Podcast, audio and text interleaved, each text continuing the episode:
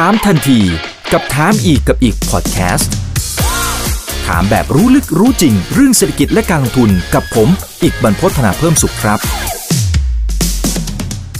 สวัสดีครับสวัสดีเพื่อนๆนักลงทุนทุกคนนะครับนี่คือ Right Now by อีกบรรพตทุกเรื่องที่นักลงทุนต้องรู้นะครับและสำหรับวันนี้ต่อเนื่องกันไปเลยนะครับเป็นเรื่องของสถานการณ์ทางฝั่งของสปป.ลาวในช่วงประมาณสักปีที่แล้วเนี่ยเรายังเห็นสัญญาณบวกอยู่เลยนะครับหลังจากที่เขามีการทำโครงการต่างๆนะครับทั้งรถไฟจีนลาวต่างๆนะครับแต่ว่าตอนนี้ดูเหมือนเจอสถานการณ์ค่อนข้างจะศึกหนักพอสมควรก็เลยต้องเรียนเชิญอาจารย์ปิติศรีแสงนามซึ่งต้องบอกว่านาทีนี้ถ้าเกี่ยวกับอาเซียนต้องเป็นอาจารย์ปิติครับสวัสดีครับอาจารย์ปิติครับผมครับสวัสดีครับคุณอีกครับสวัสดีครับคุณผู้ชมครับ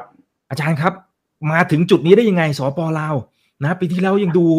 โหถือว่าสดใสไหมหมายถึงว่าทุกสิ่งทุกอย่างเขาไปคุยกับเวียดนามนะทำโครงการนู้นโครงการนี้โครงสร้างพื้นฐานทำทุกสิ่งทุกอย่างแต่ตอนนี้โอ้น้ำมันก็ขาดแคลนเงินเฟ้อก็สูงเงินกีบอ่อนค่าหนักเลยนะครับอาจารย์มาถึงจุดนี้ได้ยังไงฮะจริงๆแล้วปัญหาหลักของสปป.ลาวเนี่ยครับก็คือสปป.ลาวเป็นเศรษฐกิจขนาดเล็กนะครับแล้วก็มีความผูกพันหรือว่า dependent กับตลาดโลกมากขึ้นเรื่อยๆนะครับเขาเปิดตลาดมากขึ้นเรื่อยๆเพราะฉะนั้นผลกระทบอะไรก็ตามที่มันเกิดขึ้นนะครับไม่ว่าจะเป็นเรื่องของวิกฤตพลังงานวิกฤตอาหารนะครับสงครามการค้าสงครามเทคโนโลยีเนี่ยมันจะทำให้ประเทศเล็กๆลักษณะนี้เนี่ยได้รับผลกระทบเยอะครับโดยเฉพาะประเทศที่มีลักษณะที่เรียกว่า dependency สูงสปป.ลาวเนี่ยมี dependency สูงนอกจากจะเป็นเรื่องของเศรษฐกิจขนาดเล็กแล้วยังเป็นเรื่องของการที่เขาเป็น landlocked countries เพราะนั้นต้นทุนในการนำเข้าต้นทุนในการส่งออกของเศรษฐกิจขนาดเล็กที่ไม่ได้ผลิตสินค้าได้เองทุกอย่างไม่ได้ผลิตบริการได้เองทุกอย่างเนี่ยมันก็เลยทำให้เกิด2สถานการณ์ขึ้นมาในสปป.ลาวครับสถานการณ์แรกก็คือวิกฤตการเงินเฟ้อควบคู่ไปกับวิกฤตการขาดแคลนเงินตราต่างประเทศนะครับส่วนวิกฤตขาดแคลนเงินตราต่างประเทศเนี่ยมันยังมีคล้ายๆแบบจาก2เนี่ยมันยังมี 2.1 เล็กๆอีกอันหนึ่งด้วยนั่นก็คือเป็นผลในเชิงโครงสร้างที่เกิดขึ้นจากการที่สปป.ลาวตลอดเวลาที่ผ่านมาเนี่ยมันมีปรากฏการณ์ที่เรียกว่า Dollarization ครับหรือว่าการ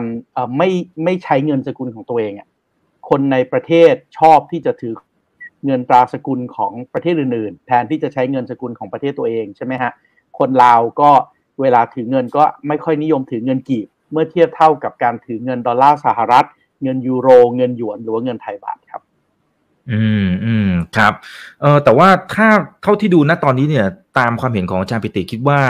ถือว่าใช้คำว่าวิกฤตเนี่ยมันเป็นคำที่ใช้ได้หรือยังฮะผมคิดว่าจริงๆแล้วทางคุณพันธมวิภาวันนะครับซึ่งเป็นนายกรัฐมนตรีของสปป.ลาวเองเนี่ยเขาก็ยอมรับนะครับว่าตอนนี้เศรษฐกิจเขามีปัญหานะครับแล้วเขาก็ยอมรับด้วยว่ารากเหง้าของปัญหารากเหง้าหนึ่งที่จะต้องเร่งจัดการเลยเนี่ยก็คือเรื่องของการคอร์รัปชันการช่อราษฎร์บังหลวงนะครับซึ่งมันทำให้ปัญหาต่างๆเนี่ยเลวร้ายลงไปมากยิ่งขึ้นนะครับและในขณะเดียวกันเองเนี่ยผมคิดว่าตั้งแต่ตอนที่คุณพันธมวิภาวันขึ้นมาเป็นนายกรัฐมนตรีเองในปีที่แล้วเนี่ยเขาก็ห่วงใยเรื่องนี้มาโดยตลอดนะครับผมเองจำได้ว่าช่วงเมษายนปีที่แล้วนะครับก็ยังเขียนบทความลงในหนังสือพิมพ์อยู่เลยว่าผมใช้หัวข้อในการเขียนบทความครั้งนั้นนะครับว่าเมื่อการเมืองและเศรษฐกิจสปป.ลาวกำลังจะมาถึงทางตันนะครับ ส่วนหนึ่งเนี่ยก็เป็นเพราะว่าสปป.ลาวเนี่ยมีสัดส่วนหนี้สาธารณะต่อ GDP ที่ค่อนข้างสูงนะครับแล้วก่อนหน้านี้นายกรัฐมนตรีพันคำยังประกาศอีกว่าจะใช้นโยบายรัดเข็มขัดนะครับซึ่งไอ้การใช้นโยบายรัดเข็มขัดในประเทศซึ่งมีการคอร์รัปชันที่อาจจะเป็นปัญหากัดกินอยู่เนี่ยมันจะยิ่งทำให้เศรษฐกิจแล้วก็ปัญหาต่างๆมันเลวร้ายมากยิ่งขึ้นถูกต้องไหมครับเพราะว่าการรัดเข็มขัดส่วนหนึ่งก็คือการตัดลดงบประมาณแผ่นดินงบประมาณรายจ่ายภาครัฐแล้วก็ปรับลดสัดส่วนของเงินเดือนพนักงานด้วยพนักงานของรัฐใช่ไหมฮะจากเข้าใจว่า50กว่าเปอร์เซ็นต์ของงบประมาณแผ่นดินเนี่ยให้เหลือ 42% ของงบประมาณแผ่นดินเพราะฉะนั้นในช่วงเศรษฐกิจที่มันหดตัวรัดตัวอย่างวิกฤตโควิดแบบนี้เนี่ยแล้วใช้นโยบายรัดเข็มขัดเข้าไปอีกเนี่ยมันซ้ำเติมถูกต้องไหมครับเท่านั้นยังไม่พอพอมันไปรัดเข็มขัดในช่วงที่พอข้าราชการเขาได้รับผลตอบแทนต่ำเขาก็ต้องไปหารีดเอากับประชาชนถูกต้องไหมครับมันก็ยิ่งไปซ้ำเติมประชาชนเป็นระลอกที่2ด้วยนะครับตรงนี้ก็เลยบอกว่ามันเป็นวิกฤตที่อาจจะมีเรื่องของการเมืองผสมกับเรื่องของเศรษฐกิจนะครับก็เลยทำให้ปัญหาต่างๆมันค่อนข้างที่จะเลวร้ายมากยิ่งขึ้นนะครับแล้วก็พ อเวลาผ่านมาเนี่ยก็ปีเฉดๆละเราก็เริ่มเห็นภาพชัดเจนมากยิ่งขึ้นละนะครับแต่ว่าผมคิดว่าถ้าเมื่อไหร่ก็ตามที่พรรคนะครับพรรคประชาชนปฏิวัติลาวแล้วก็ผู้นำลาวเองเนี่ยออกมาพูดแบบนี้เนี่ยแปลว่าเดี๋ยวเขาก็จะต้องเร่งดำเนินนโยบายในการที่จะแก้ไขแล้วก็ปฏิรูปสถานการณ์เพื่อให้มันไปในทิศทางที่ดีขึ้นผมยังเชื่อว่าสปป.ลาวคงจะไม่ดำดิ่งมากไปกว่านี้แล้วก็มีแนวโน้มที่จะค่อยๆปรับตัวดีขึ้นนะครับช่วงเวลาที่ผ่านมาเราก็เริ่มเห็นค่าเงินกีบค่อยๆแข็งตัวขึ้นอีกแล้วถึงแม้จะยังไม่กลับมาอยู่ในจุดเดิมนะครับแต่ก็แข็งตัวมากขึ้นครับครับแต่ทีนี้เราเห็นหนังตัวอย่างครับอาจารย์ปิติหนังตัวอย่างจากทางฝั่งของศรีลังกานะครับหลายคนก็พยายามจะโอ้โห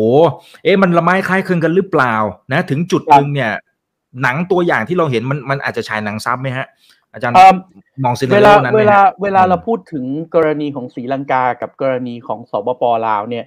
มันมีพื้นฐานบางอย่างที่อาจจะคล้ายกันนะครับอย่างเช่นมันเป็นเรื่องของเงินเฟ้อควบคู่กับเป็นปัญหาขาดแคลนเงินตราต่างประเทศแต่ว่าต้นตอของปัญหาเนี่ยมันแตกต่างกันนะครับในศรีลังกาเนี่ยตั้งแต่ปี2009มาจนถึงปี2019เนี่ยสถานการณ์ของศรีลังกาเนี่ยมันเป็นสถานการณ์ของเศรษฐกิจฟองสบู่มันเป็นสถานการณ์ของการกู้หนี้มาสร้างโครงสร้างพื้นฐานโดยที่โครงสร้างพื้นฐานมันก็ไม่สามารถที่จะสร้างให้เสร็จได้ปกติเวลาเราพูดถึง productivity หรือว่าประสิทธิภาพการผลิตซึ่งจะเป็นต้นทางของการทำให้เกิดการเจริญเติบโตทางเศรษฐกิจในระยะยาวเนี่ย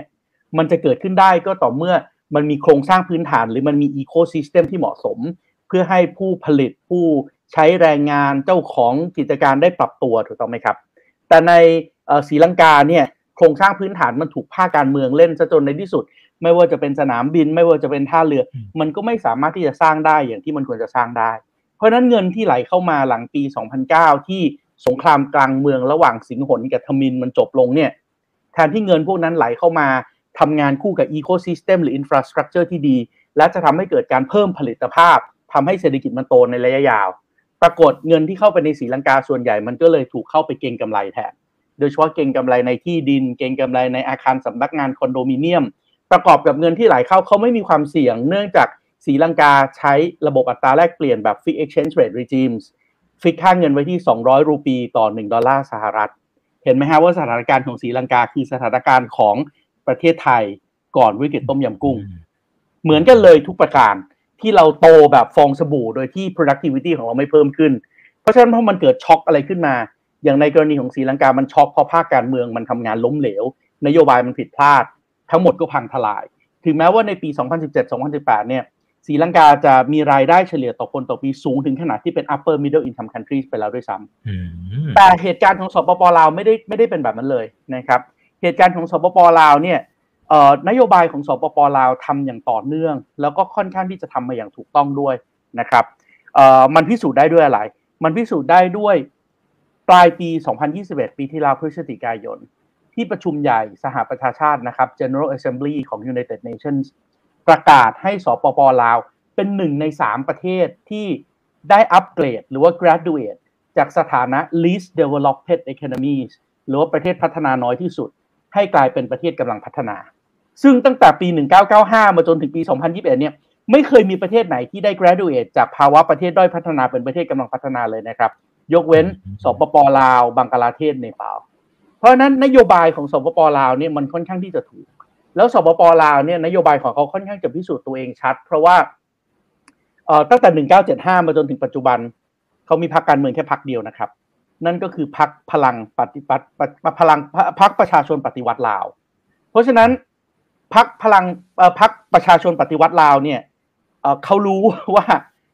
เขาเป็นระบบพรรคเดียวอ่ะสิ่งเดียวที่จะล้มระบอบการเมืองในสปป.ลาวได้คือประชาชนทุกคนไม่พอใจพรรคแล้วลุกฮือขึ้นมาเหมือนพรรคคอมมิวนิสต์จีนเหมือนพรรคคอมมิวนิสต์เวียดนามอ่ะเป็นรูปแบบเดียวกันถูกต้องไหมครับเพราะนั้นการทำนโยบายเนี่ยมันต้องเน้นเซิร์ฟประชาชนถ้าเมื่อไหร่ก็ตามที่หลุดจากตรงนี้ไปปุ๊บเสถียรภาพของพรรคไม่มีอำนาจของพรรคจะเกิดขึ้นไม่ได้เพราะฉะนั้นนโยบายของสปป.ลาวจะเป็นนโยบายที่ค่อนข้างที่จะต่อเนื่องนะครับแล้วถ้าเกิดเขาเคยวางสิ่งที่เรียกว่าNew Economic Mechanism หรือว่านโยบายจินตนาการใหม่ที่เป็นการปฏิรูปประเทศไว้ตั้งแต่ปลายทศวรรษที่80จนถึงทุกวันนี้มันก็เป็นงานต่อเนื่องมาโดยตลอด เพราะนั้นในขณะที่ศรีลังกาโครงสร้างพื้นฐานมันไม่ได้รับการพัฒนาอย่างต่อเนื่องแล้วมันก็เลยกลายเป็นหลายๆคนใช้คำว่ากับดักหนี้นะครับไม่ประสบความสำเร็จการลงทุนเงินเข้ามาไม่สามารถทำงานคู่กับอินฟราสตรักเจอร์ที่ล้มเหลวได้กลายเป็นประเทศที่ไม่ได้เพิ่มผลิตภาพแต่ในกรณีของสปป.ลาวโครงสร้างพื้นฐานที่สำคัญไม่ว่าจะเป็นเรื่องของโรงไฟฟ้าพลังน้ำหรือเขื่อนไม่ว่าจะเป็นเรื่องของระบบโลจิสติกหรือว่าระบบรางทุกอย่างมันเสร็จนะครับทุกอย่างมันเดินหน้าใช้ได้นะครับแล้วพอทุกอย่างมันเดินหน้าใช้ได้แล้วมันเชื่อมโยงกับทุกคนได้เนี่ยวิกฤตสปป.ลาวจึงไม่ใช่วิกฤตที่น่ากลัวมากนักเพราะอะไรเพราะในที่สุดแล้วเนี่ย 30% ของสินค้าส่งออกของลาวคืออะไร 30% ของสินค้าส่งออกของลาวคือไฟฟ้าพลังน้ำนะครับส่งให้จีนส่งให้เวียดนามส่งให้ไทยส่งให้กัมพูชาเดี๋ยวนี้ส่งไปให้มาเลเซียและสิงคโปร์ด้วยเพราะนั้นการทำสัญญาซื้อขายไฟฟ้าเนี่ยเขาทำสัญญาระยะยาวถูกต้องไหมฮะนอกจากทำสัญญาระยะยาวแล้วยังจ่ายเป็นเงินดอลลาร์สหรัฐด้วยเพราะฉะนั้นยังไงก็ตามในระยะยาวเนี่ยอย่างน้อยที่สุด 30% ของการส่งออกเนี่ยมันมีเงินไหลเข้าเรื่อยๆนะครับในขณะที่ระบบโครงสร้างพื้นฐานอย่างเช่นรถไฟลาวจีนเนี่ยมันก็สร้างจนเสร็จเพราะเมื่อรถไฟลาวจีนสร้างจนเสร็จปัจจุบันนี้ก็เลยกลายเป็นเส้นเลือดใหญ่เลยในการที่จะใช้ในการส่งออกนำเข้าสินค้าผ่านจากไทยไปลาวไปจีนจากจีนมาลาวมาไทยเพราะนั้นตรงนี้สปป.ลาวเองก็สามารถที่จะเก็บรายได้จากค่าใช้ทางระบบโลจิสติกตรงนี้แล้วก็สร้างรายได้เข้าประเทศได้อย่างต่อเนื่องเพราะฉะนั้นในกรณีของการขาดแคลนเงินตราต่างประเทศเนี่ยมันจะไม่โหดร้ายเท่ากับกรณีของศรีลังกาที่นโยบายผิดซะจนสินค้าเกษตรก็ส่งออกไม่ได้สินค้าสิ่งทอก็ส่งออกไม่ได้ตัวเองก็พึ่งพาพลังงานเพราะบริหารจัดการน้ำผิดพลาดแต่ในขณะที่วิกฤตเงินเฟ้อไอ้เนี่ยวิกฤตเงินเฟ้อของสปป.ลาวมันเป็นวิกฤตภายนอกซะมากกว่าวิกฤตเงินเฟ้อของสปป.ลาวเป็นวิกฤตภายนอกเพราะว่าวิกฤตอาหารและวิกฤตพลังงานของโลกครับถ้ามันจะดีขึ้นมันก็ต้องอยู่ที่ว่าโลกเราเนี่ยจะปลดไอ้พวกเทรดบล็อกไอ้พวกสงครามการค้าสงครามเทคโนโลยีการคว่ำบาตรทางเศรษฐกิจได้เร็วแค่ไหนมากกว่าครับครับแต่พออาจารย์พูดถึงไอ้ตัวที่มันเป็นปัญหาเรื่องหนี้ของศรีลังกาครับแล้วก็จะมีโอเคมันอาจจะต่างกันนะครับไอ้ที่ของเขาอาจจะมีประเด็นเรื่องไอ้พอร์ตท่าเรืออะไรต่างๆแล้วสุดท้ายเนี่ยกลุ่มทุนจากประเทศจีนเนี่ยก็เข้ามานะครับทีนี้ไม่แน่ใจว่าอย่างทางฝั่งของรถไฟจีนลาวครับมูลค่าเนี่ยประมาณ 200,000 ล้านใช่ไหมครับไม่แน่ใจว่าผมอันนี้ต้องวิเคราะห์ให้ดีด้วยครับเวลาเราพูดถึงกรณีท่าเรือของศรีลังกาเนี่ยแล้วก็บอกว่าโอ้มันเป็นกับดักหนี้จากจีนเนี่ยถ้าไปดูโครงสร้างหนี้ของศรีลังกาจริงๆหนี้สาธารณะของศรีลังกาที่จีนเป็นเจ้าหนี้เนี่ยไม่ถึง 10% นะฮะคำถามคืออีก90กว่าเปอร์เซ็นต์มาจากไหนอีก90กว่าเปอร์เซ็นต์เนี่ย 10% มาจากญี่ปุ่นนะครับ 22% มาจาก World Bank ADB นะครับแล้วก็ 47% เนี่ยก็เป็น bilateral ก็คือกู้จากประเทศอื่นๆที่ไม่ใช่ประเทศจีนและไม่ใช่ประเทศญี่ปุ่นเพราะฉะนั้นเอาเข้าจริงๆแล้วถ้าจะบอกว่าโอ้เป็นเพราะกับดักหนี้จีนทำให้ศรีลังกาพังเนี่ยผมคิดว่าอันนี้อาจจะเป็นการกล่าวโทษจีนที่มันผิดพลาดไปซะหน่อยเพราะว่าหนี้จีนจริงๆไม่ถึง 10% ถูกต้องไหมครับในขณะที่กรณีของสปป.ลาวเนี่ยเราพูดถึงกันเยอะในเรื่องของรถไฟลาวที่กู้เงินถูกต้องไหมครับรถไฟลาวไชน่าเรลเวย์ที่เป็น Special Purpose Vehicle เนี่ยนะครับเป็นบริษัทสร้างใหม่ขึ้นมาที่เป็นวิสาหกิจเนี่ยวิสาหกิจแห่งนี้นะครับเป็นรัฐวิสาหกิจที่ถือหุ้น 30% โดยทางการลาว 70% โดยทางการจีนเพราะฉะนั้นไม่ว่าจะเป็นเรื่องของหนี้ไม่ว่าจะเป็นเรื่องของทุนมันก็จะต้องแบ่งในสัดส่วน 30-70 แบบนี้ด้วยการสร้างรางเส้นนี้นะครับที่วิ่งจากเวียงจันทร์ขึ้นไปจนถึงชายแดนจีนเนี่ยใช้เงิน 5.9 พันล้านดอลลาร์สหรัฐ 5.9 พันล้านดอลลาร์สหรัฐคิดกลมๆก็อย่างที่เมื่อกี้คุณอีกพูดอะประมาณ 200,000 ล้านบาทใช่ไหมครับ 5.9 พันล้านดอลลาร์สหรัฐเนี่ยเขาฟแนนซ์โครงการโดยกู้เงิน 60% แล้วใส่เป็นทุนที่ผ่านทางวิสาหกิจลาวกับวิสาหกิจจีนเนี่ย 40% เพราะฉะนั้น 60% ที่เป็นเงินกู้มันจะมีมูลค่าเท่ากับ 3,540 ล้านดอลลาร์สหรัฐเวลากู้เงินจีนก็ต้องกู้ใส่เงินมาเป็นเงินกู้ใช่ไหมครับ 70% ตามสัดส่วนสปป.ลาวก็ใส่หนี้เงินกู้ 30% ตามสัดส่วนของการถือหุ้นของบริษัทถูกต้องไหมฮะเพราะฉะนั้นในสัดส่วนที่ต้องใช้ debt financing เนี่ย3,540 ล้านเนี่ยสปป.ลาวต้องกู้เงินมาโปะตรงเนี้ย ประมาณ 1,062 พันล้านดอลลาร์สหรัฐกับอีกส่วนหนึ่งที่เป็นส่วนของทุน 40% 40% นี้สปป.ลาวก็ต้องแบกภาระ30จีนแบกภาระ70ใช่ไหมครับ 40% ของส่วนที่เป็น equity เนี่ยมันคิดออกมาเป็นเงิน 2.36 พันล้านดอลลาร์สหรัฐจีนใส่เงิน 1.65 พันล้านดอลลาร์สหรัฐสปป.ลาวใส่เงิน700กับอีก8ล้านดอลลาร์สหรัฐซึ่ง700กับอีก8ล้านดอลลาร์สหรัฐเนี่ยสปป.ลาวจ่ายเงินที่เอางบประมาณแผ่นดินใส่ไปแล้วไม่ได้เป็นหนี้250ล้านดอลลาร์สหรัฐเพราะฉะนั้นมันก็จะเหลือหนี้ส่วนนี้ที่ไปกู้แล้วเวลาหนี้สปป.ลาวไปกู้เนี่ยเขากู้จาก Exim Bank ของจีนครับดอกเบี้ย 2.3% เป็นผมก็กู้ดอกเบี้ย 2.3% ในภาวะเงินเฟ้อแบบนี้น่ากู้สุดๆถูกต้องไหมครับเพราะว่ามันเป็นอะไรมันเป็นสิ่งที่เรียกว่า Concessional Loan ไงมันเป็นโลนที่ให้แบบกึ่งให้กึ่งแจกกึ่งทวงถามอะแต่มันต่ำกว่าดอกเบี้ยตลาดเยอะมากถูกต้องป่ะ 2.3% เท่านั้นเองเพราะนั้นเอาเข้าจริงๆในมูลค่าของโครงการรถไฟลาว 5.9 พันล้านดอลลาร์สหรัฐเนี่ยลาวเป็นหนี้จริงๆที่ต้องกู้เงินมาเพื่อใช้โครงการนี้ 1.52 พันล้านดอลลาร์สหรัฐเท่านั้นถามว่า 1.52 พันล้านดอลลาร์สหรัฐเยอะไหมคำตอบเมื่อเทียบกับหนี้สาธารณะของเราณปัจจุบันหนี้สาธารณะของเราปัจจุบันอยู่ที่ 12,000 กับอีก400ล้านดอลลาร์สหรัฐครับ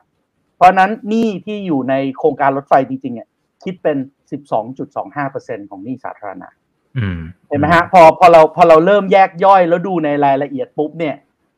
ไอ้ภาพที่เราโอ้ยมันกับดักหนี้ใหญ่โตมโหฬารเนี่ยมันจะเริ่มเอ๊ะจริงๆก็ไม่ได้ใหญ่ขนาดเบาลงละแล้วเอาเข้าจริงแล้วถามว่าโครงการมันเสร็จไหมโครงการมันเสร็จอะแล้วไอ้โครงการที่เสร็จนี่มันโอเปเรตได้ไหม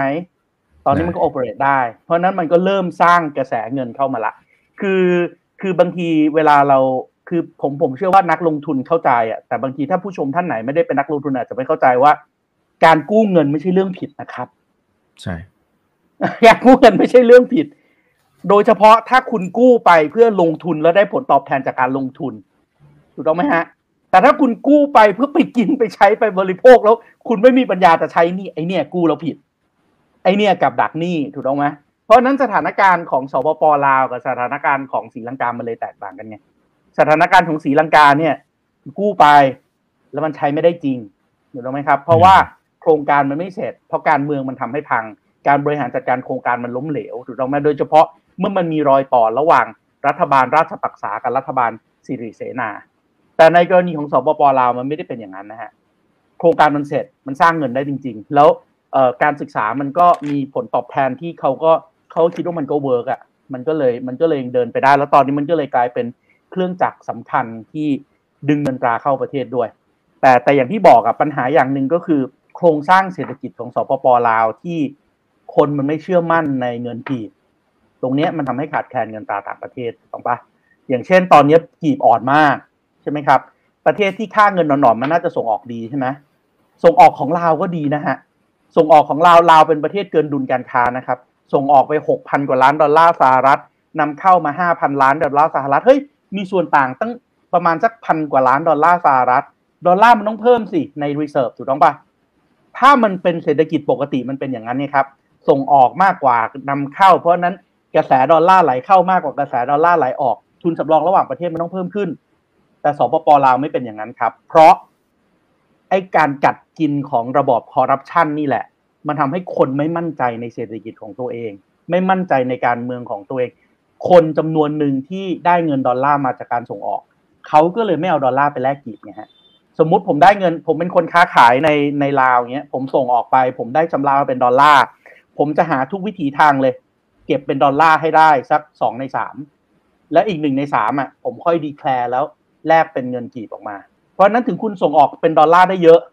แต่ดอลลาร์ที่ไหลเข้าเป็นรีเซิร์ฟอ่ะมันน้อยลักษณะแบบนี้เกิดขึ้นครับครับผมโอเคครับขอบคุณนะครับหลายท่านพยายามจะบอกว่าเหมือนไทยนะครับไม่เหมือนของไทยเนี่ยเหมือนศรีลังกาเมื่อของไทยเราเมื่อนู่นแต่เราเหมือนศรีลังกาแต่ว่ารอบนี้มีคนละแบบกันโอเคครับผมตอนนี้นะครับคุณ AI นะฮะแต่อาจจะเป็นอีกซีนาริโอหนึ่งเขาบอกว่าเห็นทางฝั่งของจีนเนี่ยก็เริ่มขยับขยายไปทางฝั่งของกัมพูชามากขึ้นแล้วนะครับ อาจารย์มองอย่างไรฮะมันมีโอกาสอย่างไรเศรษฐกิจของกัมพูชาต่างจากลาวแล้วก็มีโอกาสอย่างไรนะครับถ้าเทียบกับทางฝั่งของลาว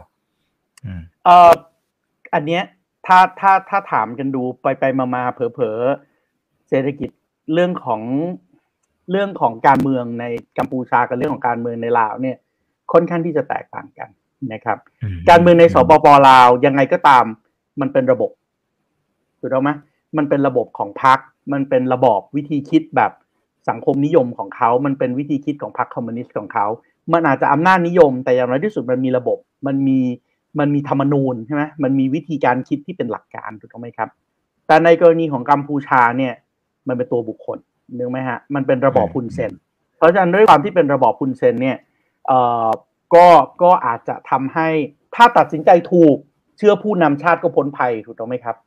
แต่ถ้าตัดสินใจผิดแล้วผสมกับเรื่องของคอร์รัปชันเรื่องของอำนาจนิยมเรื่องของการละเมิดหลายๆอย่างตรงนี้ก็อาจจะนำพาให้ประเทศมันไม่สามารถที่จะเดินได้อย่างที่เดินได้นะครับแต่ว่าอันหนึ่งที่มันก็ค่อนข้างจะพิสูจน์ในช่วงเวลาที่ผ่านมาโดยตลอดก็คือถึงแม้ฮุนเซนจะได้ผลประโยชน์เยอะจากการเจริญเติบโตทางเศรษฐกิจแต่เศรษฐกิจกัมพูชามันก็เติบโตจริงๆนะและฮุนเซนเองเนี่ยเป็นคนที่การข่าวดีมากแล้วไอ้พวกแบบบารอมิเตอร์เทอร์โมมิเตอร์ในการที่จะดูว่าประชาชนเขาต้องการอะไรแล้วทำนโยบายเซิร์ฟประชาชนทำให้ประชาชนอยากจะเลือกเขากลับมาเป็นนายกเนี่ยโอ้ฮุนเซนเขาเป๊ะเรื่องนี้มากเพราะพอฮุนเซนเขาเป๊ะเรื่องนี้มากเนี่ยเขาทำนโยบายเซิร์ฟประชาชนไปด้วยเซิร์ฟครอบครัวไปด้วย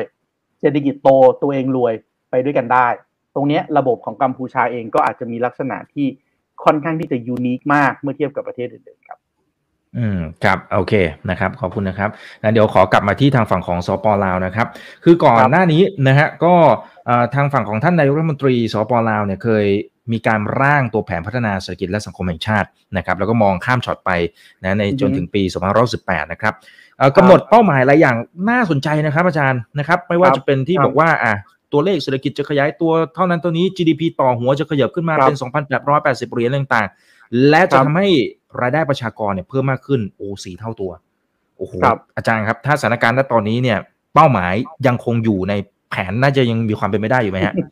คือแผนเนี่ยมันก็สร้างอยู่บนข้อสมมติถูกต้องไหมครับเวลาเราวางยุทธศาสตร์เนี่ยมันจะต้องมีข้อสมมติแต่ปัญหาก็คือข้อสมมติเนี่ยมันเป็นสิ่งที่ถูกวางเอาไว้ตั้งแต่ช่วงก่อนที่จะเจอวิกฤตอะระเบียบโลกตอนนี้มันเป็นช่วงที่เปลี่ยนแปลงอย่างมีพลวัตสูงมากมันไดนามิกสูงมากใช่ไหมครับแล้วยิ่งมันเป็นการปะทะกันของสองมหาอำนาจและการปะทะกันของสองอำนาจเนี่ยมันไม่ได้อยู่ในรูปแบบของ all out war ไม่ได้เป็นสงครามเหมือนในอดีตแต่มันมาปะทะกันในเรื่องของการเบียดกันในทางอิทธิพลในเรื่องการค้าการลงทุนเพราะฉะนั้นคำอย่างเช่นคำว่า friend shoring ใช่ไหมที่เจเน็ตเยเลนใช้ใช่ไหมครับก็คือใช้คำว่าเราจะค้าขายเราจะลงทุนกับประเทศที่เป็นพันธมิตรของเราใช่ไหมแล้วก็ยังมีพูดถึงเรื่องของการทำสงครามการค้าใช่ไหมครับใช้มาตรา301ซึ่งฝั่งหนึ่งอย่างเช่นเยเลนบอกว่าให้ผ่อนคลายในขณะที่แคทเธอรีนไทผู้แทนการค้าสหรัฐบอกว่าไม่ได้ยังต้องทำสงครามการค้ากับจีนต่อลักษณะแบบนี้ที่โลกมันไม่ได้เป็น global value chain เหมือนเดิมโลกมันไม่ได้ตัดสินโดยเศรษฐศาสตร์กระแสหลักแบบที่เราเรียนหนังสือในมหาวิทยาลัยเหมือนเดิมเนี่ยมันทำให้การวางแผนหลายๆเรื่องมันยากในอดีตเนี่ยเวลาเราจะเลือกผลิตอะไรเราจะเลือกบริโภคอะไรเราจะผลิตเองหรือจะซื้อเราก็ดูเลยใช่ไหมว่าซื้อเอาถูกกว่าไหมคุณภาพได้ไหมถ้าซื้อเอาถูกกว่าแล้วคุณภาพได้เรื่องอะไรเราจะผลิตเองถูกต้องไหมครับแต่ณปัจจุบันนี้คนเริ่มพูดถึงคำว่าเฮ้ย supply chain resiliency ต่อให้มันถูกกว่าแต่คุณก็ต้องผลิตเองนะเพราะถ้าเกิดมันเกิดอย่างเช่นโรคอุบัติใหม่มันแพร่กระจายมาอย่างโควิด -19 ที่เจอแล้วโลจิสติกใช้ไม่ได้โรงงานปิดอะไรอย่างเงี้ยเราจะสามารถไปพึ่งพาใครได้ยังไงล่ะและในที่สุดคำว่า supply chain resiliency กลับกลายเป็นถูกใช้เป็นเครื่องมือกีดกันทางการค้าอีกต่างหากอย่างเช่นในกรอบความร่วมมือเศรษฐกิจใหม่ๆเนี่ยมันถูกพูดถึงเรื่องนี้กันเยอะว่าต่อไปนี้ประเทศคุณห้ามซื้อห้ามขายกับประเทศนั้นกับประเทศนี้เพราะฉะนั้นการวางยุทธศาสตร์หลายๆเรื่องเนี่ยครับมันอาจจะต้องมีการปรับตัวเพราะฉะนั้นสิ่งที่สปป.ลาววางเอาไว้เนี่ยเขาวางเอาไว้บนสภาพแวดล้อมทางเศรษฐกิจทางระเบียบโลกแบบเดิมมันอาจจะถึงเวลาที่ต้องทบทวน แล้วก็ไม่ใช่แค่สปป.ลาวครับตอนนี้ทุกประเทศเป็นช่วงเวลาที่จะต้องจัดทำเรื่องพวกนี้ใหม่ด้วยครับครับขอบคุณนะครับตอนนี้ดูหลายๆคอมเมนต์เนี่ยต้องขออนุญาตนะฮะบางคอมเมนต์ดูจะ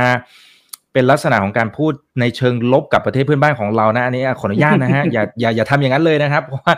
อันนี้เรามาเติมความรู้กันนะครับแล้วก็ถ้าทำแบบนี้เดี๋ยวมันจะมีปัญหากันนะครับยังไงเอาขอเป็นแบบแนวเชิงสร้างสรรค์ดีกว่าเนาะนะครับคุณคำสนนะครับบอกว่าติดตามอยู่เด้อจากเวียงจันทร์สบายดีนะครับสวัสดีนะโอเคขอดูหน่อยนี่ครับเขาบอกว่าโอ้ยอาจารย์ตอนนี้เนี่ยลูกค้าหาเงินบาทมาซื้อของ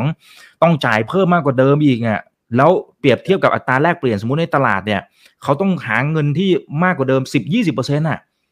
อาจารย์สถานการณ์นี้มันหนักขนาดไหนฮะมันเลวร้ายครับโอ้ยบริษัทใหญ่ๆที่เอาของเข้าไปขายในสปป.ลาวยิ่งถ้าเกิดเป็นบริษัทที่กึ่งรัฐวิสาหกิจที่อาจจะต้องทำงานเพื่อรักษาความสัมพันธ์ระหว่างประเทศเนี่ยของบางอย่างทุกชิ้นทุกหน่วยที่ขายเนี่ยขาดทุนก็มีนะครับยิ่งขายมากยิ่งขาดทุนมากก็มีแต่จำเป็นต้องขายก็ยังต้องขายเพื่อที่จะช่วยให้ประชาชนในสปป.ลาวยังสามารถที่จะจับจ่ายใช้สอยใช้ชีวิตได้ตามปกติเนี่ยหลายๆบริษัทในประเทศไทยก็ยังต้องทำอย่างนั้นนะครับในสปป.ลาวเนี่ยวันที่คุณเอาสินค้าเข้าไปเนี่ยมันเป็นอัตราแลกเปลี่ยนอัตราหนึ่งแต่วันที่เพราะนั้นอย่างเช่นผมสมมตินะครับผมเอาของเข้าไปขายในลาวเนี่ยเวลาผมโค้ดราคาผมโค้ดเป็นดอลลาร์สหรัฐพอเข้าไปถึงสปป.ลาวผมแลกจากดอลลาร์สหรัฐเนี่ยเพื่อไปตั้งราคาเป็นเงินกีบเนี่ยอัตราหนึ่งผมขายเสร็จผมได้เงินกีบมาเพราะผมจะเอาเงินกีบออกนอกประเทศ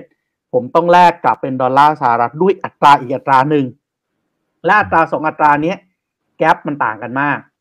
และช่วงห่างที่แตกต่างกันบ้างเนี่ยปรากฏทุกสินค้าที่ผมเอาไปขายผมขาดทุนทุกหน่วย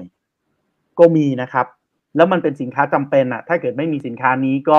คนในสปป.ลาวก็จะชีวิตลำบากมากเลยอะเพราะนั้นในฐานะที่บริษัทลักษณะแบบนี้ที่เป็นบริษัทที่กึ่งรัฐวิสาหกิจแล้วรัฐบาลไทยเราเองก็มีความสัมพันธ์อันดีกับสปป.ลาวในลักษณะที่เป็นบ้านพี่เมืองน้องกันอะทุกหน่วยที่ขายขาดทุนเราก็ต้องขายครับเพื่อให้เขายังสามารถที่จะดำรงชีวิตได้อยู่เนี่ยฮะมันเป็นประโยชน์ของการที่เราเป็นพันธมิตรกันเราเป็นคู่ประเทศที่ผมคิดว่าในโลกนี้เนี่ยมีอยู่แค่2ประเทศในโลกแหละครับที่สามารถที่คนพูดกันได้เลยโดยไม่ต้องเปลี่ยนภาษาไทยเราพูดไปคนลาวก็เข้าใจเกือบ 100% คนลาวพูดมาคนไทยก็เข้าใจเกือบ 100% เพราะฉะนั้นในเวลาที่บ้านพี่เมืองน้องใครจะเป็นพี่ใครจะเป็นน้องผมไม่เกี่ยงเลยนะครับใครเป็นพี่ก็ได้ใครเป็นน้องก็ได้แต่ว่าอย่างน้อยที่สุดเรามีความสัมพันธ์อันดีกันแล้วเราก็รักษาพันธะกันไว้อย่างเงี้ยดีแล้วนะครับเพื่อที่จะได้แบบเวลาคุณเดือดร้อนผมก็ช่วยคุณเวลาผมเดือดร้อนคุณก็ช่วยผมอย่างเงี้ยน่าจะเป็นสิ่งที่ดีครับครับโอเคครับนี่ผมคิดว่าในคอมเมนต์หลายๆคนที่คงพูดถูกแล้วนะว่าชื่อบริษัทอะไรบ้างนะฮะผมก็ไม่ต้องไปพิมพ์ใช่ครับพิมพ์เข้ามากันแล้วครับพิมพ์เข้ามากันแล้วครับโอเคนะฮะคุณหน่อยหรือเปล่าฮะคุณหน่อยบอกว่าอาจารย์วิเคราะห์ดีหลายๆเด้อนะครับโอเคนะนะครับคุณ AI บอกว่าเฮ้ยเห็นในโซเชียลครับอาจารย์บอกว่ารับแลกกีบได้แต่ไม่ให้รับแลกเงินบาทคืนอันนี้จริงหรือเปล่าครับคือมันอยู่ที่อัตราที่คุณยอมอะครับคือนึกออกไหมฮะว่ายอมเสียค่าพรีเมียมอย่างสมมุติว่าคุณเอาบาทไปแลกกีบเงี้ยเขาอาจจะยอมให้1บาทแลกได้400กว่ากีบถูกต้องไหมครับแต่เวลาแลกกลับอะก็ไม่เอา400กว่ากีบแลก1บาทนะคุณอาจจะต้องเอา500กว่ากีบแลก1บาทนะถ้าคุณยอมเขาก็ยอมให้แลกครับไม่ใช่ไม่ยอมครับครับผมคุณยงนะเขาบอกว่าโอ้อาจารย์สปป.ลาวจะจ่ายดอกเบี้ยพันธบัตร 10% ใน6เดือนได้เหรอครับแล้วก็อีกท่านนึงดอกเบี้ยไม่ใช่ 10% นะฮะดอกเบี้ย 20% นะครับโอ้โหคือภาพนึงที่เราเหงื่อตกอ่ะภาพนึงที่เราเห็นมากๆเลยตอนนี้ก็คือคนลาวเนี่ยเอาทองคำอ่ะในลาวเขาจะเรียกว่าคำนะครับเอาคำไปที่ตลาดเช้านี่ไม่ได้ขายตอนเช้านะฮะแต่ว่าเป็นชื่อคล้ายๆห้างเป็นช้อปปิ้งเซ็นเตอร์อยู่ในเวียงจันทร์แล้วบนช้อปปิ้งเซ็นเตอร์เนี่ยชั้นหนึ่งมันจะเป็นชั้นที่แบบมีแต่ร้านตู้ทองเต็มไปหมดเลยอะแล้วอัตราดอกเบี้ยมันน่าสนใจมากถูกต้องไหมครับอัตราดอกเบี้ยพันธบัตร 20% นะผลตอบแทนแต่ปัญหาคือเขาไม่มีเงินสดในมือครับเพราะฉะนั้นเขาก็เอาทองคำนี่แหละไปแลกเป็นเงินสดแล้วเงินสดเนี่ยไปซื้อพันธบัตรแต่ถามว่าต้องทำอย่างนั้นไหมก็นี่คือวิธีการดูดสภาพคล่องออกจากระบบเพื่อแก้ปัญหาเงินเฟ้อใช่ไหมฮะ เวลามันเกิดปัญหาเงินเฟ้อวิธีการหนึ่งที่จะหยุดเงินเฟ้อได้เร็วที่สุดก็คือคุณต้องขึ้นอัตราดอกเบี้ยผ่านการดูดเงินออกจากระบบให้มันนี่ซัพพลายมันลดลงเพราะนั้น Open Market Operation ในการขายพันธบัตรให้ผลตอบแทนสูงเพื่อที่จะดูดเงินออกจากระบบก็เป็นสิ่งที่ต้องทำอันนี้ก็คือนโยบายการเงินแบบปกติในช่วงเวลาเงินเฟ้อครับผมขอบคุณนะครับอันนึงที่อาจจะต้องเตือนคุณผู้ฟังไว้ด้วยก็คืออย่าได้คิดนะครับว่าจะเอาบาทไปแลกกีบแล้วไปฝากเพื่อที่จะมีด้วยอาจารย์นี่ผมกำลังจะถามเลยมีขั้นหนึ่งนะครับเขาบอกว่าทำอย่างนั้นได้ไหมไอ้นี่เห็นบอกว่าได้ดอกเบี้ยเยอะไม่ใช่เหรอนี่เขาบอกได้ดอกเบี้ยตัวเลข2หลักเอาไปฝากที่ธนาคารออมทรัพย์ที่นู่นแล้วค่อยเอามาบ้านเราได้ไหมคือเวลาผมไปสอนหนังสือที่สปป.ลาวเนี่ยผมเดินผ่านหน้าธนาคารลาวนี่ผมจะแบบอยากเอาเงินมาฝากที่ลาวมากเลยอ่ะเพราะว่าอัตราดอกเบี้ยเงินฝากของลาวนี่มัน 22% 24% มาตลอดนะฮะคืออัตราเงินฝากธนาคารพาณิชย์นี่มัน 22% 24% มาโดยตลอดอยู่แล้วนะครับเพราะว่าในอดีตเนี่ยเงินเฟ้อในลาวมันปีนึง 16% 17%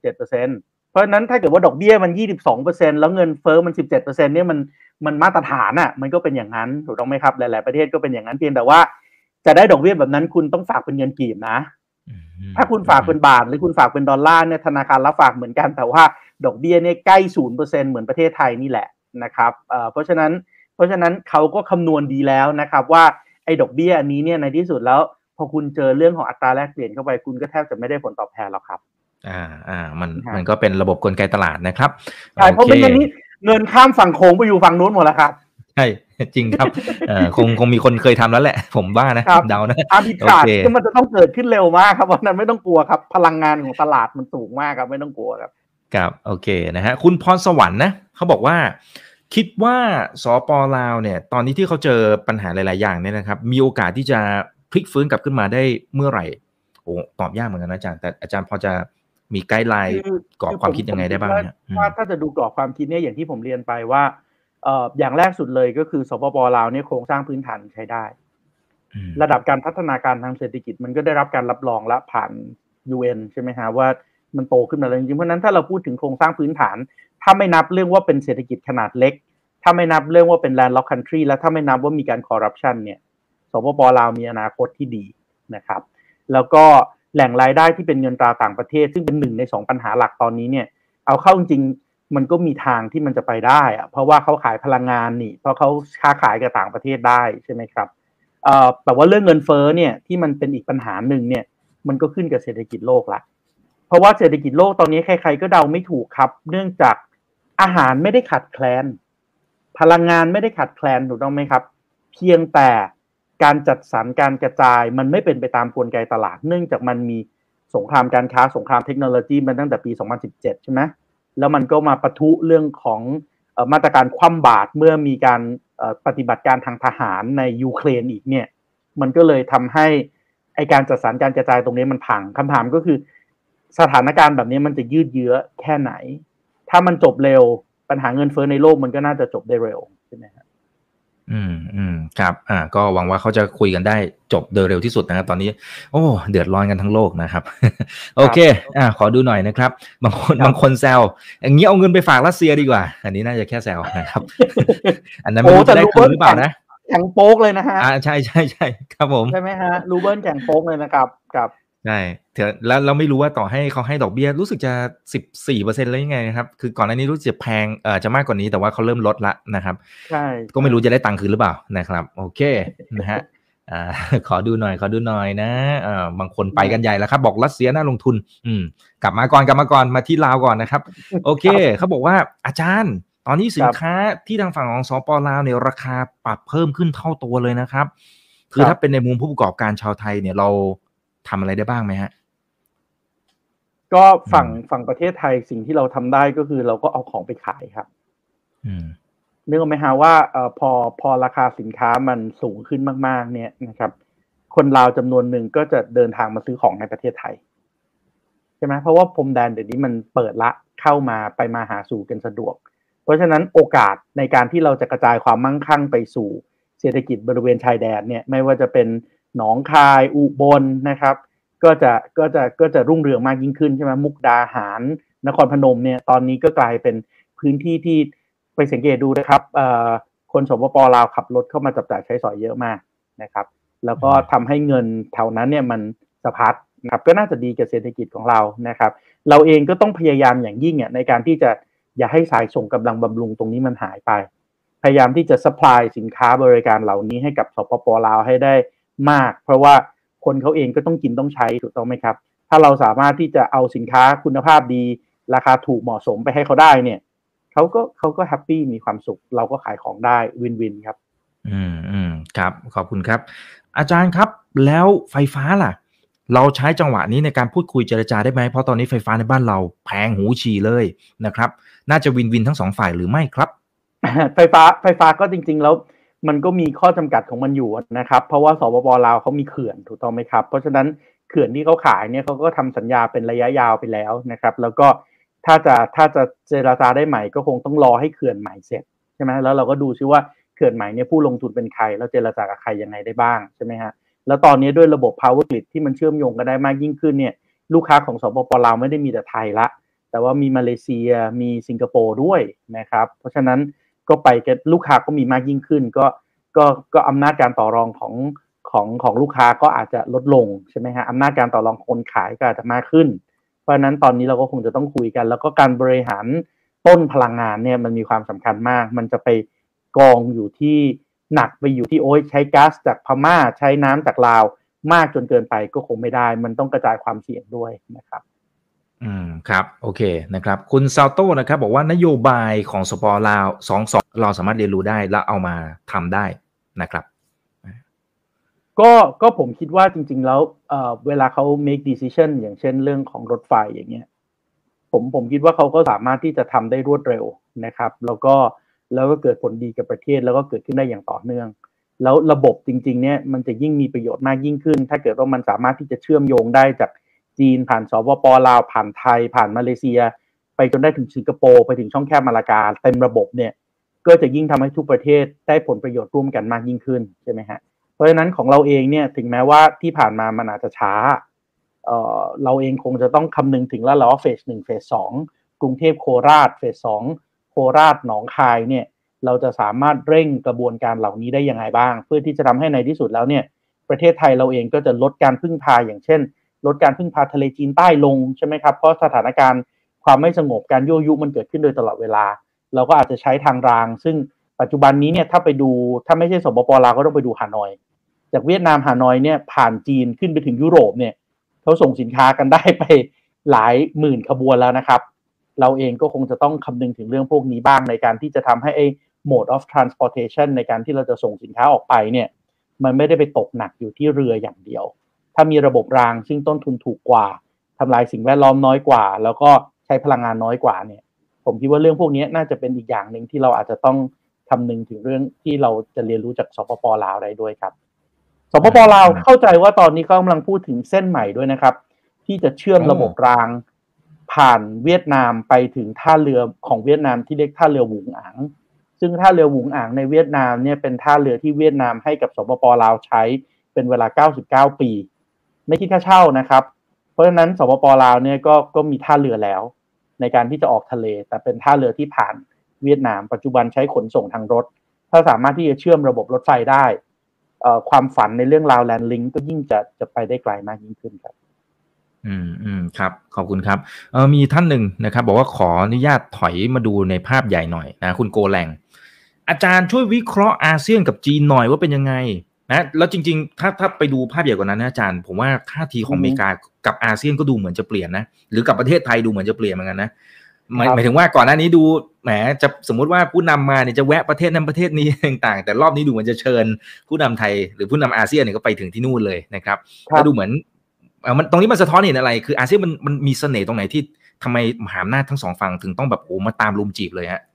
คือตอนนี้เนี่ยสิ่งที่มันเป็นปรากฏการณ์ในโลกเนี่ยนะครับprofessor Harvard University อย่างเช่น Grammalison เนี่ยเรียกมันว่าเป็น 2CDD Trap นะครับ 2CDD Trap ก็คือการปะทะกันระหว่างมหาอำนาจเก่ากับมหาอำนาจใหม่ที่ค่อยๆทะยานขึ้นมา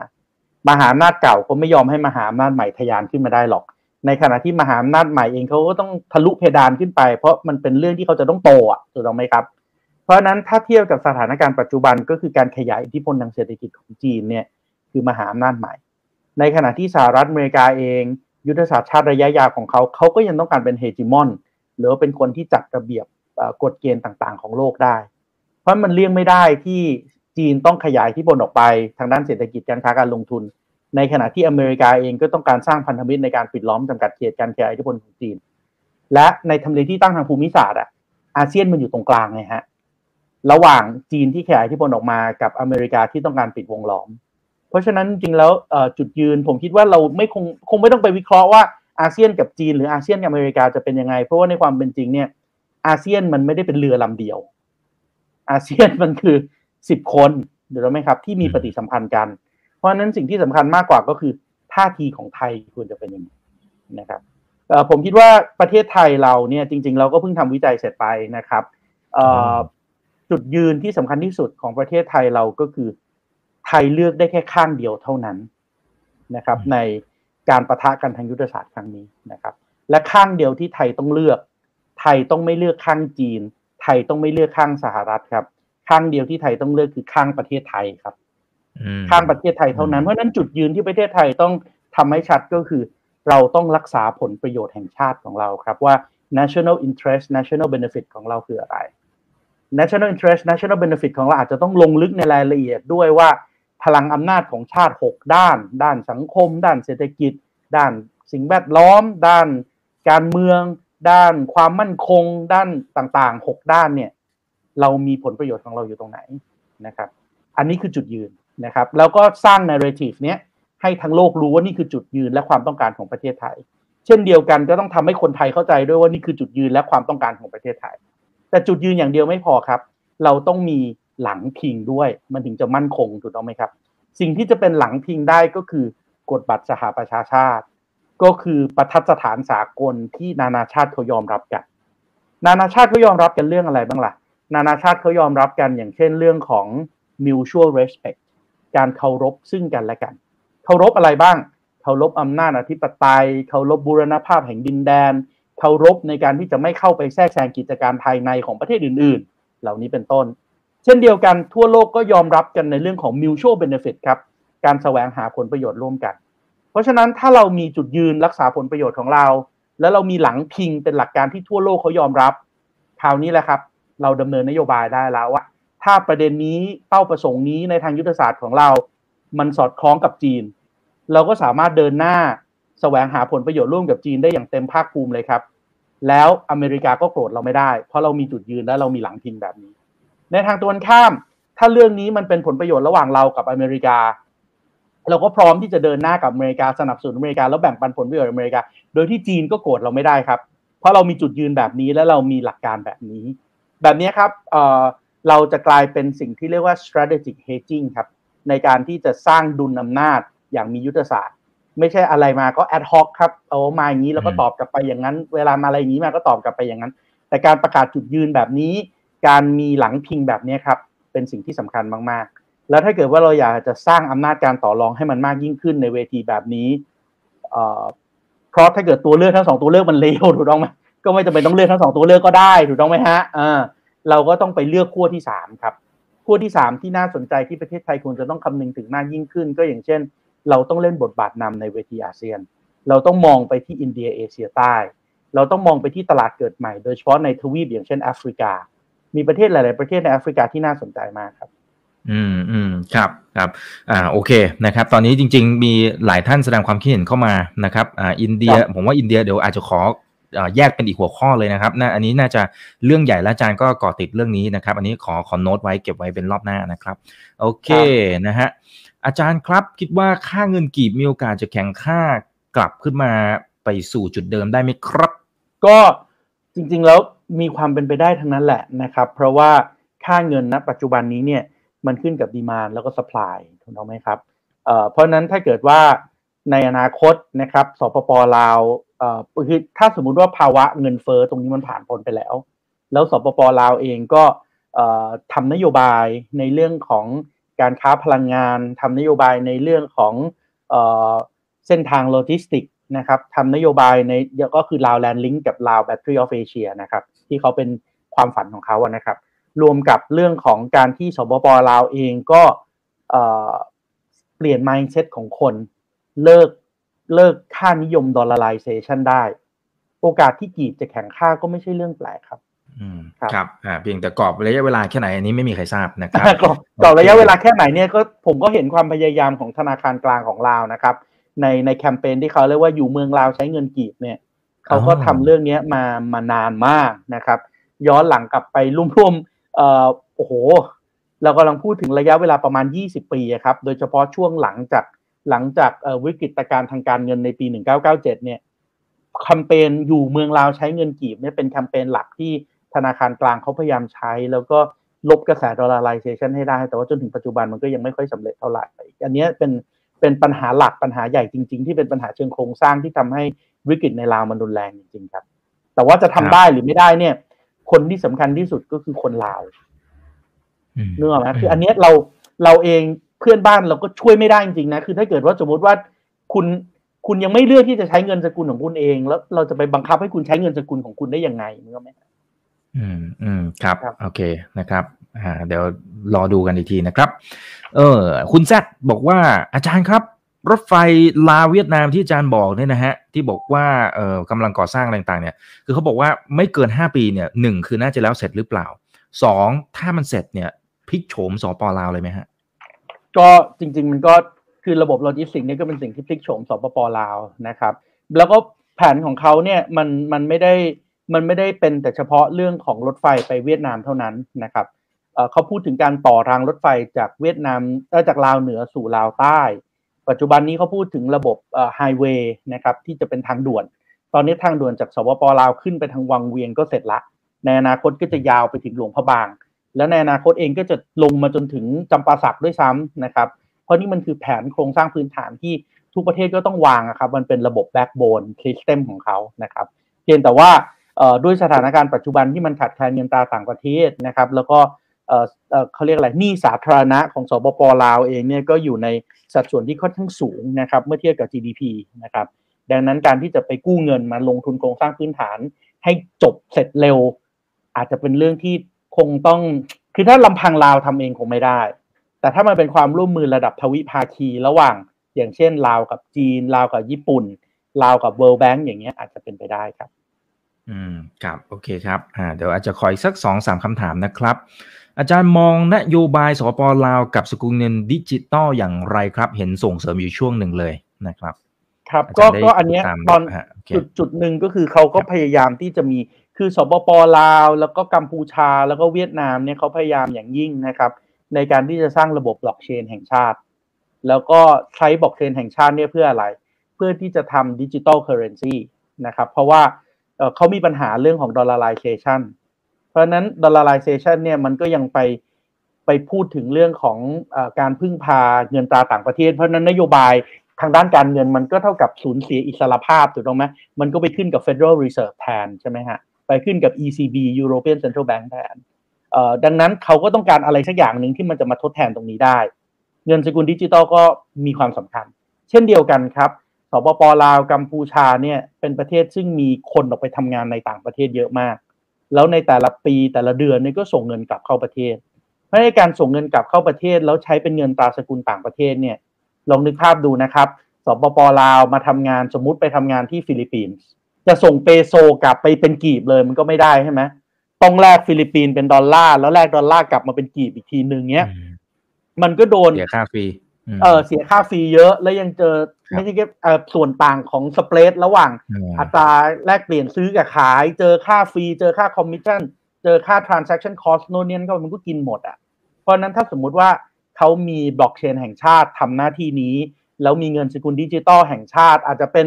centralized หรือจะเป็น decentralized เนี่ยมันก็อาจจะเป็นประโยชน์กับระบบของเขาก็ได้ถูกต้องไหมครับครับผมโอเคนะครับ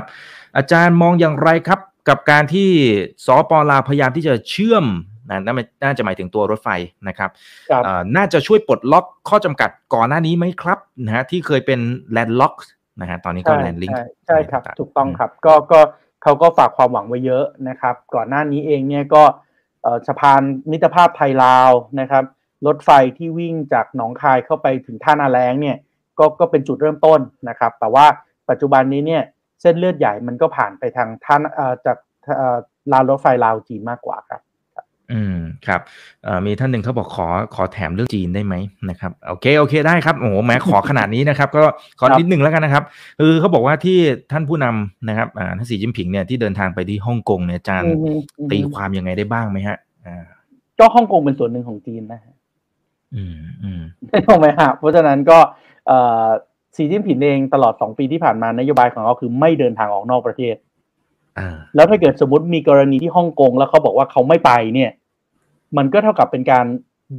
มันก็ย้อนแย้งกับคอนเซ็ปต์เรื่องหลักการจีนเดียวของเขาถูกต้องไหมครับเพราะนั้นถ้าเขาต้องการยืนยันว่าฮ่องกงเป็นส่วนหนึ่งของจีน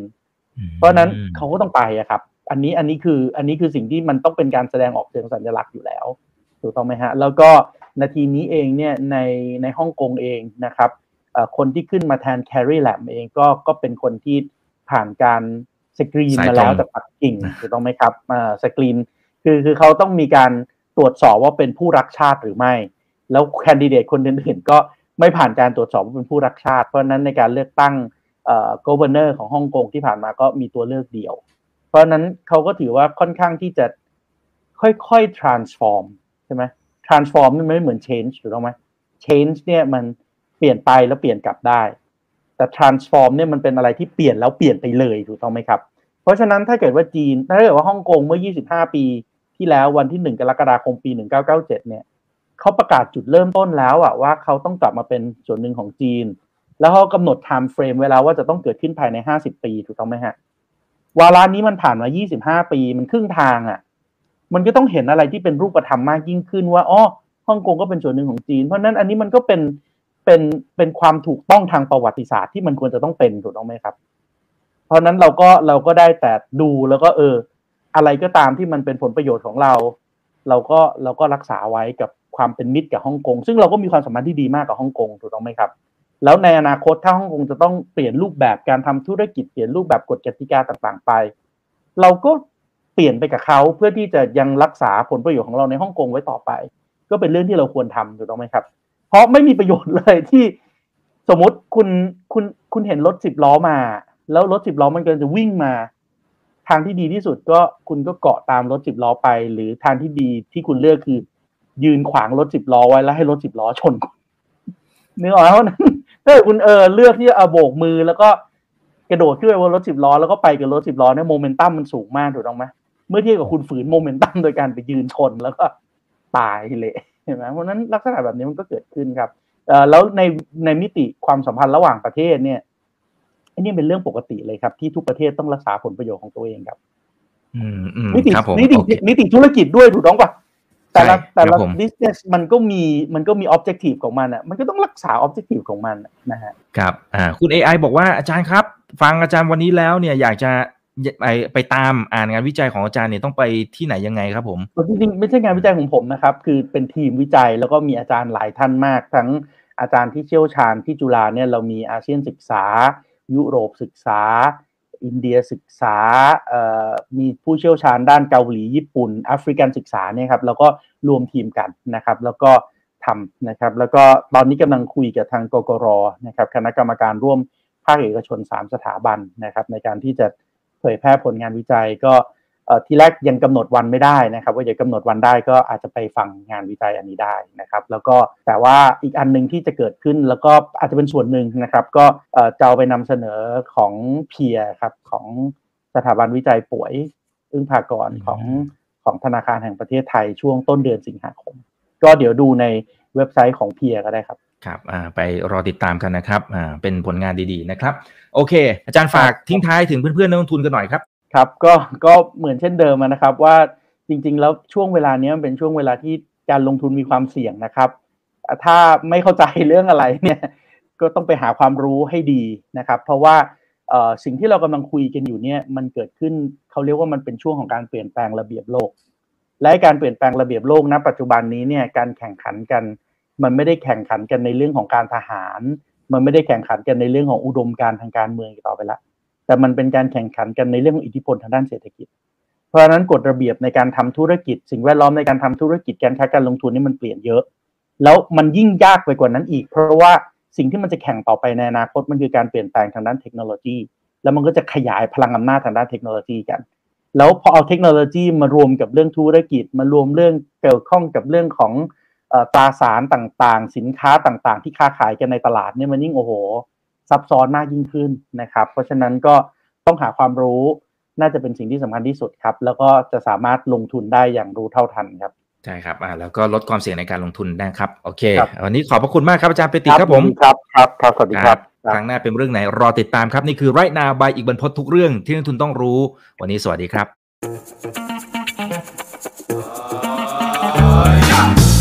ถ้าชื่นชอบคอนเทนต์แบบนี้อย่าลืมกดติดตามช่องทางอื่นๆด้วยนะครับไม่ว่าจะเป็น Facebook, YouTube, Line Official, Instagram และ Twitter จะได้ไม่พลาดการวิเคราะห์และมุมมองเศรษฐกิจและการลงทุนดีๆแบบนี้ครับ